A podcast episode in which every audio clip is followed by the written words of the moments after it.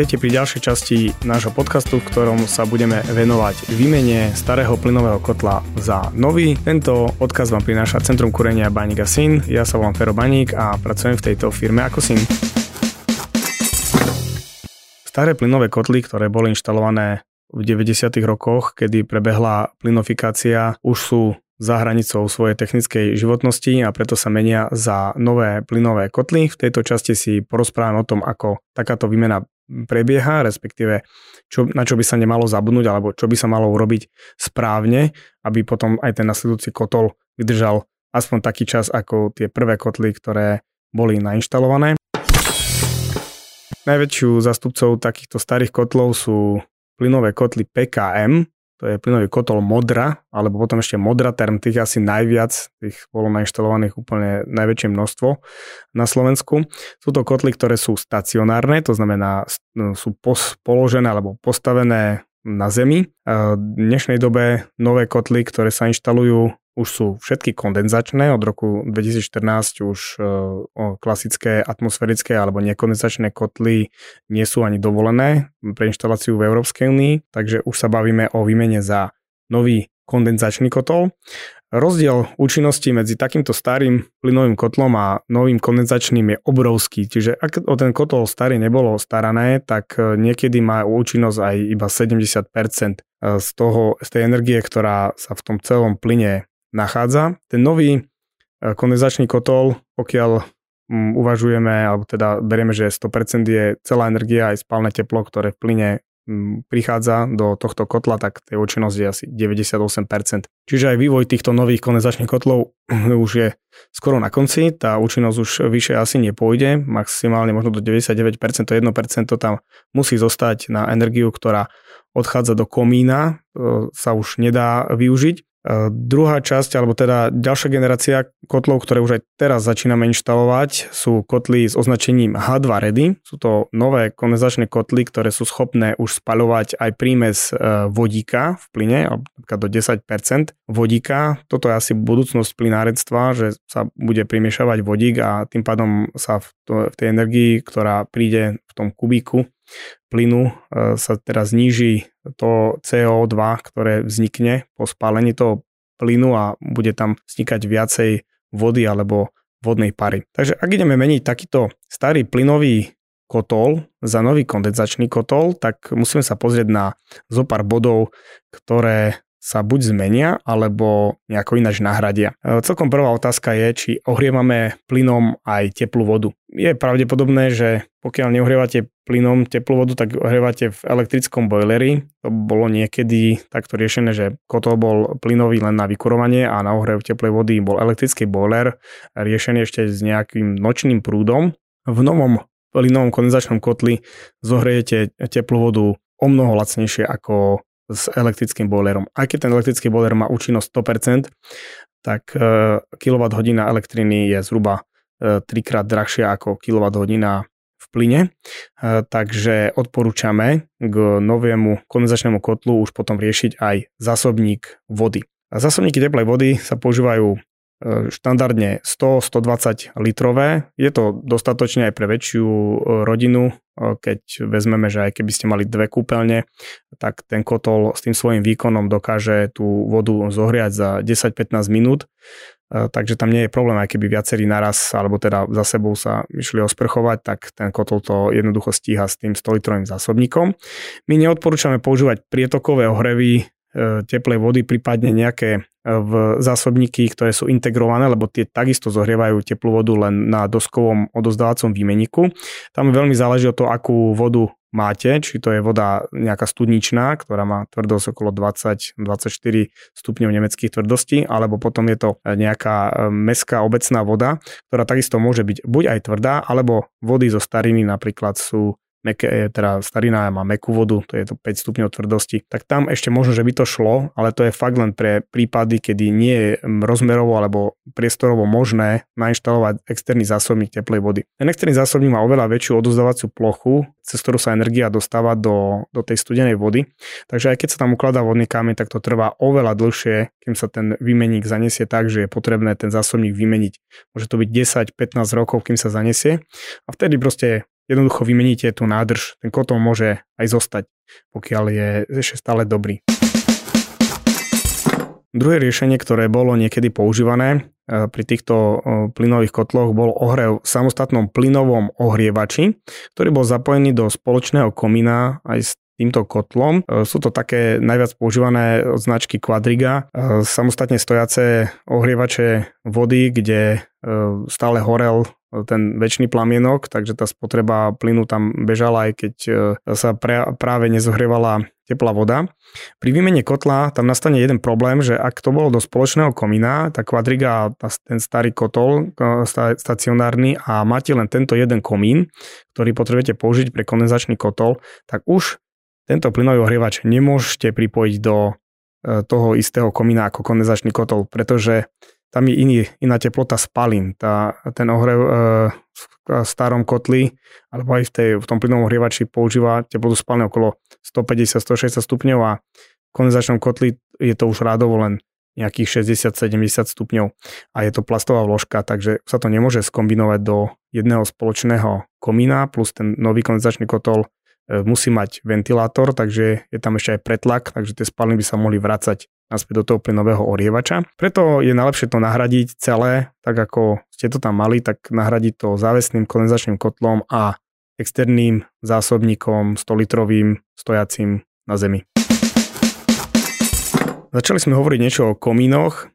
Komín pre starý ten plynový kotol mal nejaký priemer, najčastejšie to boli 130 mm komíny, buď to hliníkové alebo pozinkované vložky. Do tohto komína nemôžete zapojiť priamo kondenzačný kotol, keďže už toho názvu, že je to kondenzačný, tam niečo kondenzuje a kondenzujú tie spaliny. Že tá vlhkosť alebo tá vodná para, ktorá H2O, ktoré je v tých spalinách, by kondenzovalo na tej hliníkovej alebo tej pozinkovanej rúre a hliníková rúra by zoxidovala časom a tá pozinkovaná, ten pozink by sa rozpadol a takisto by začala hrdzavieť a prehrdzavela by.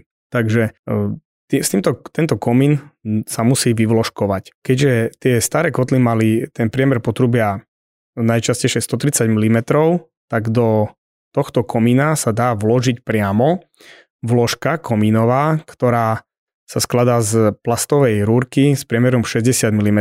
Vznikne nám také medzikružie, dajú sa tam také roz, rozperky, strčí sa to z hora zo strechy vlastne dovnútra do komína, ukončí sa to e, komínovou čiapkou, ktorá vyfukuje priamo spaliny do ovzdušia, nesmie tam byť striežka už nad, nad týmto výfukom, pretože by nám pri týchto nízkych teplotách spalín začal vznikať ľadový cencul v zime a celý komín by omrzol, ale do tejto rúrky môže už aj pršať, pretože to zase steká všetko do kotla a ide to cez sifón do kanalizácie. E, vznikne nám medzikružie, ktoré môžeme využiť na nasávanie spaľovacieho vzduchu pre e, kotol. Tie staré kotly museli mať otvorené niekde okienko alebo potrebovali ste tam nejaký otvor na to, aby ten spaľovací vzduch prišiel do tej kotolne, pretože ak ste to celé zavreli, tak mohlo vznikať aj CO a to je veľmi nebezpečné. Tie staré kotly boli, vlastne to horenie bolo otvorené, takže sa vedelo to CO dostať potom z toho horáku aj priamo do priestoru kotolne. Nové kotly majú aj tesnenia na svojom e, plášti a sú uzatvorené, takže ak sa urobí komín so spätným alebo teda s bočným saním v tom medzikruží vzduchu, tak viete ten nový kotol zrealizovať aj s komínom tak, že nemá nič spoločné s vzduchom v priestore. Čiže keby vo vnútri kotla vám napríklad unikal, alebo vnútri kotla unikal nejakým spôsobom plyn, tak sa nedostane do priestoru kotolne, pretože je nasatý, alebo teda tento medzikruž je vlastne vyfúknutý e, preč e, z toho, z toho priestoru. Takže tam vznikne tá ďalšia výhoda, že môžete napríklad to okienko v tej kotolni zavrieť, čo častokrát vlastne vám prechladzovalo tú kotolňu, keďže toho vzduchu alebo tých spalín, ktoré išli z toho starého kotla do komína, bolo celkom veľa.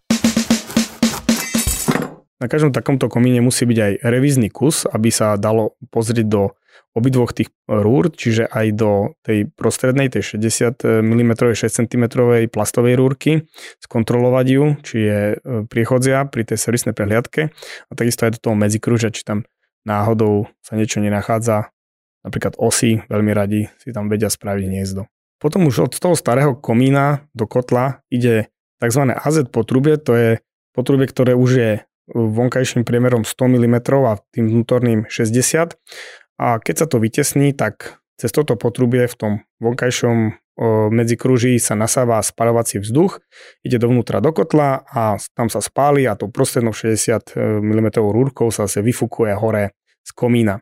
Pri rekonštrukciách kotolní je možné použiť aj stenový prechod, to znamená nevyužiť priamo komín, ktorý ide hore nad strechu, ale urobiť stenovým prechodom len taký výfuk, ľudovo sa to volalo turbo, keď ešte neboli aj kondenzačné kotly, e, existoval takýto odfuk spalín.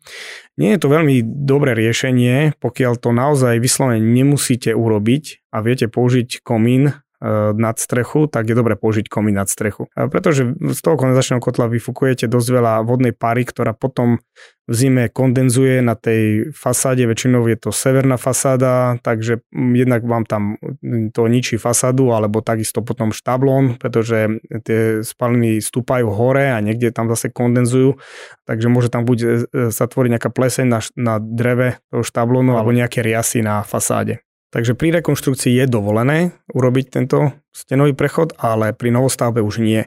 Ale my odporúčame naozaj urobiť ten komín vyvedením hore nad strechu. Merali sme to zhruba na 10 metrovom komíne, v zime, keď bolo vonku minus 15, tým stredným medzikružím vlastne vychádzajú spaliny zhruba 60, 55, 60 stupňové a ten nasávaný vzduch minus 15 na tej celej dĺžke toho komína ako ide dole a protiprúdne vlastne prechádzajú ako keby vedľa seba tie vzduchy, tak sa zohrial z tých minus 15 až na plus 10.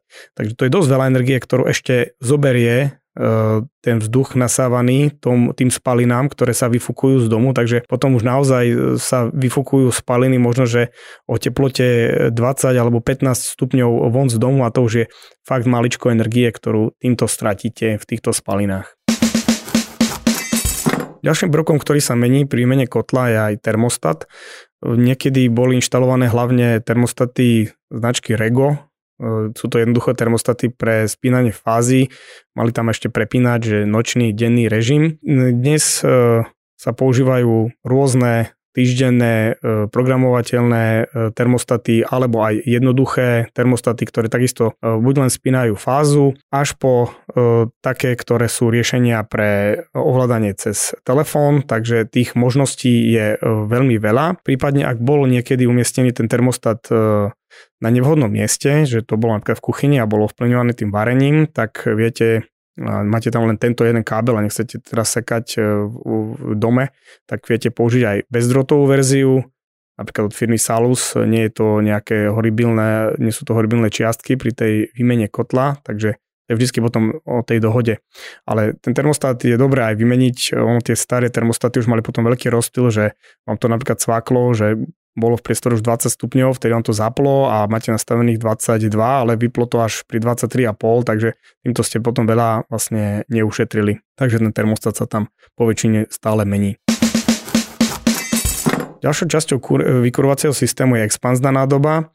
E, expanzná nádoba vykurovacieho systému. Niektoré tie úplne najstaršie mali ešte otvorenú expanznú nádobu niekde na povale e, s takou prepadovou rúrkou pre nový kotol je potrebné uzavrieť ten systém, aby sa aj tá vzdušná, e, vzdušný kyslík nedostával do tej vykurovacej vody a aby tam potom nezačali e, žiť baktérie, keďže ten starý kotol, všetko, čo prešlo cez ten jeho výmeník a bolo tam veľmi vysoká teplota, tak vlastne zabil v tej vode. Teraz ten nový kotol už má oveľa nižšiu teplotu vykurovacej vody, takže tam už si baktérie vedia aj fungovať. Preto je potrebné uzatvoriť systém a dať tam expanznú nádobu niekde dole do kotolne. Veľa z tých inštalácií z 90. rokov už mali potom niekedy neskôr dorábané e, expanzné nádoby kúrenia. Pokiaľ tá expanzná nádoba je dobrá, nie je nutné ju vlastne vymeniť, môže zostať aj tá, ktorá tam je, prípadne ju potom vymeníte zase, keď by sa tam prepichol ten vák alebo by sa z ňou niečo stalo. Tie nové závesné kotly majú v sebe integrovanú expanznú nádobu, 7 litrovú, ale to nie je dostatočné pre nejaký väčší e, radiátorový systém. Čiže ak napríklad máte doma 10-11 radiátorov, tak e, ten objem vody a tá rozťažnosť je oveľa väčšia, ako dokáže zobrať ten, tá integrovaná expanzná nádoba. Čiže ak vám niekto tvrdí, že, že netreba expansku, lebo to má v sebe vo vnútri, tak hovorí iba čiastočnú pravdu, pretože do nejakých 4 radiátorov, 4-5 radiátorov to ešte celkom dobre funguje. Keď je to napríklad v byte, tam by to aj mohlo takto zostať, ale už na väčší systém potrebujete ešte aj externú expanznú nádobu. Ďalšiu expanznú nádobu, ktorú my vždy inštalujeme, je expanzná doba teplej vody, a keďže veľa tých ohrievačov alebo aj toho ohrevu teplej vody bolo riešené takým spôsobom, že ten pretlak, ktorý vznikne pri rozťažnosti e, a ohreve teplej vody, e, vychádzal von cez e, poistný ventil. Toto je tak častá vec, ktorú vidíme, ideme do kotolne na výmenu kotla a tam je zavesené pod poistným ventilom nejaké vedro, do ktorého on prekvapkáva pretlak, e, teda voda a toto chodia potom mm, si zákazníci vlastne vylievať. Toto všetko sa dá jednoducho riešiť, ten poistný ventil, alebo teda to prekvapkávanie cez poistný ventil, to už je havarijný stav, kedy už e, pri tom, že sa niekto večer osprchuje, teraz vypustí teplú vodu, zavriete všetky batérie, čiže už nie je odber, teda nevie, tá voda nemá kam odísť a začne sa zohrievať, sa rozťahuje a dojde až na ten poistný tlak toho ventilu, tedy trpia všetky batérie v dome tým pretlakom a ten poistný ventil to vlastne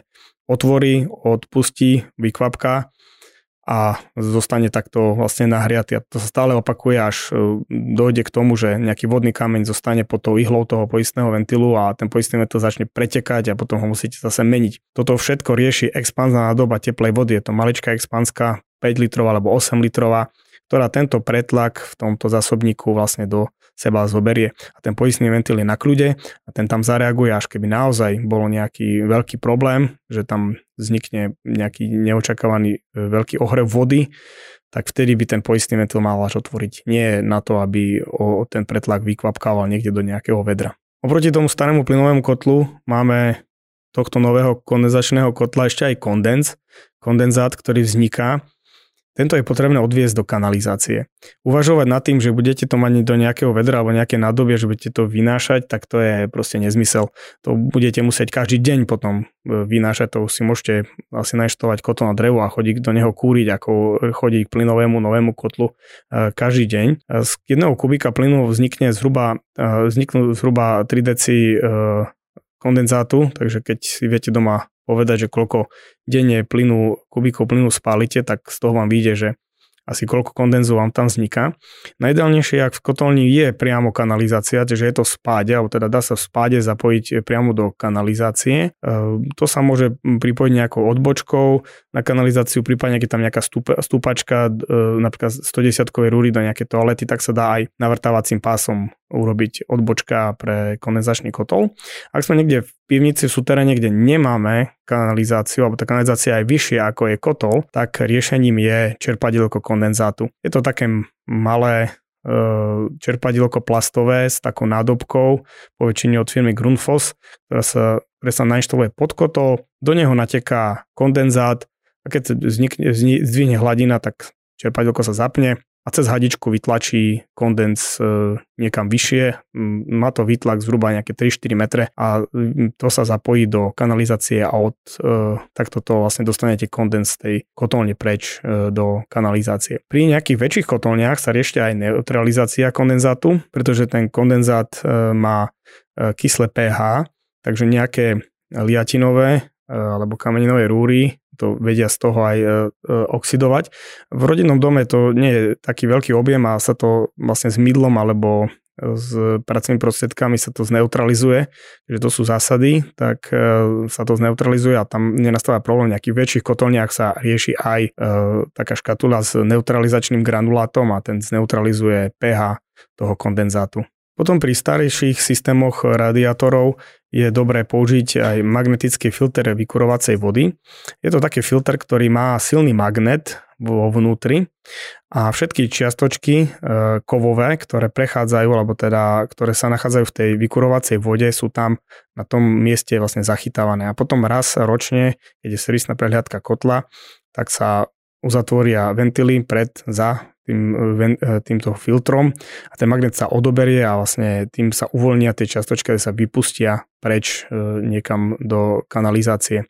Takto vlastne chránite výmeník kotla tým, aby kovové časti neprudili, lebo to prúdenie je oveľa rýchlejšie ako v tom starom kotli, takže mohlo by vám to potom vlastne poškodiť výmeník. Ten magnetický filter veľmi odporúčame nainštalovať pokiaľ to samozrejme pustí rozpočtom, má nejakú svoju cenu, ale zase nie je to horibilné a pri tej investícii do toho nového kotla je veľmi dobré tam použiť aj e, tento filter, magnetický filter Takisto my vždy inštalujeme aj pevné dopušťanie, alebo teda nainštalované dopušťanie e, vody do vykurovacieho systému. Malo by byť neurobené úplne na pevno, teda nejakou plastohníkovou rúrkou, ale riešené cez e, dvakrát ventil, čiže z nejakú dopušťaciu hadičku, alebo teda nejakú časť záhradnej hadice, ktorá sa dá odobrať e, aj na vypustenie, ale aby bola zavodnená, aby bola stále prichystaná na to, že keď potrebujete trošku dopustiť tlak, povedzme 3-4 litre dovnútra a do, do kúrenia, aby ste si tam stále nemuseli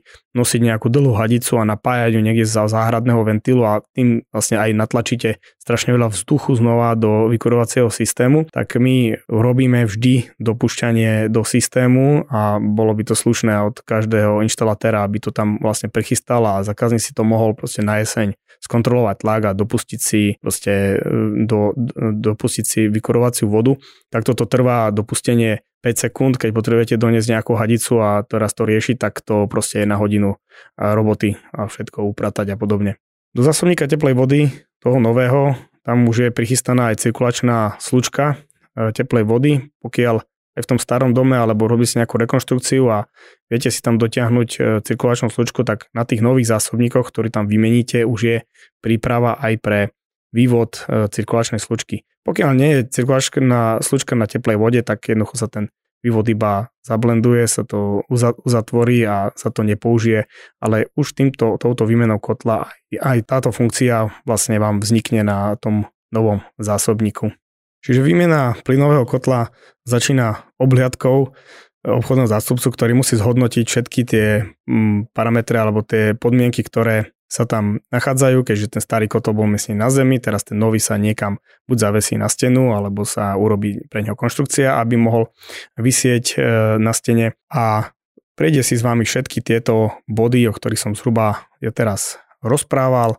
A takáto výmena kotla sa dá zvládnuť aj za jeden deň, pokiaľ tam nie je nič e, zložité na prerábku. Určite po takejto výmene kotla vám klesne aj e, faktúra ročná za plyn, pretože tá účinnosť toho starého plynového kotla je 100% nižšia ako e, toho nového plynového kotla už len samotným tým spôsobom toho spaľovania plynu alebo teda tej kondenzácie, že ten nový kotol využíva aj to spalné teplo v kondenzáte, tak aj to už je veľký krok na tej faktúre potom za plyn.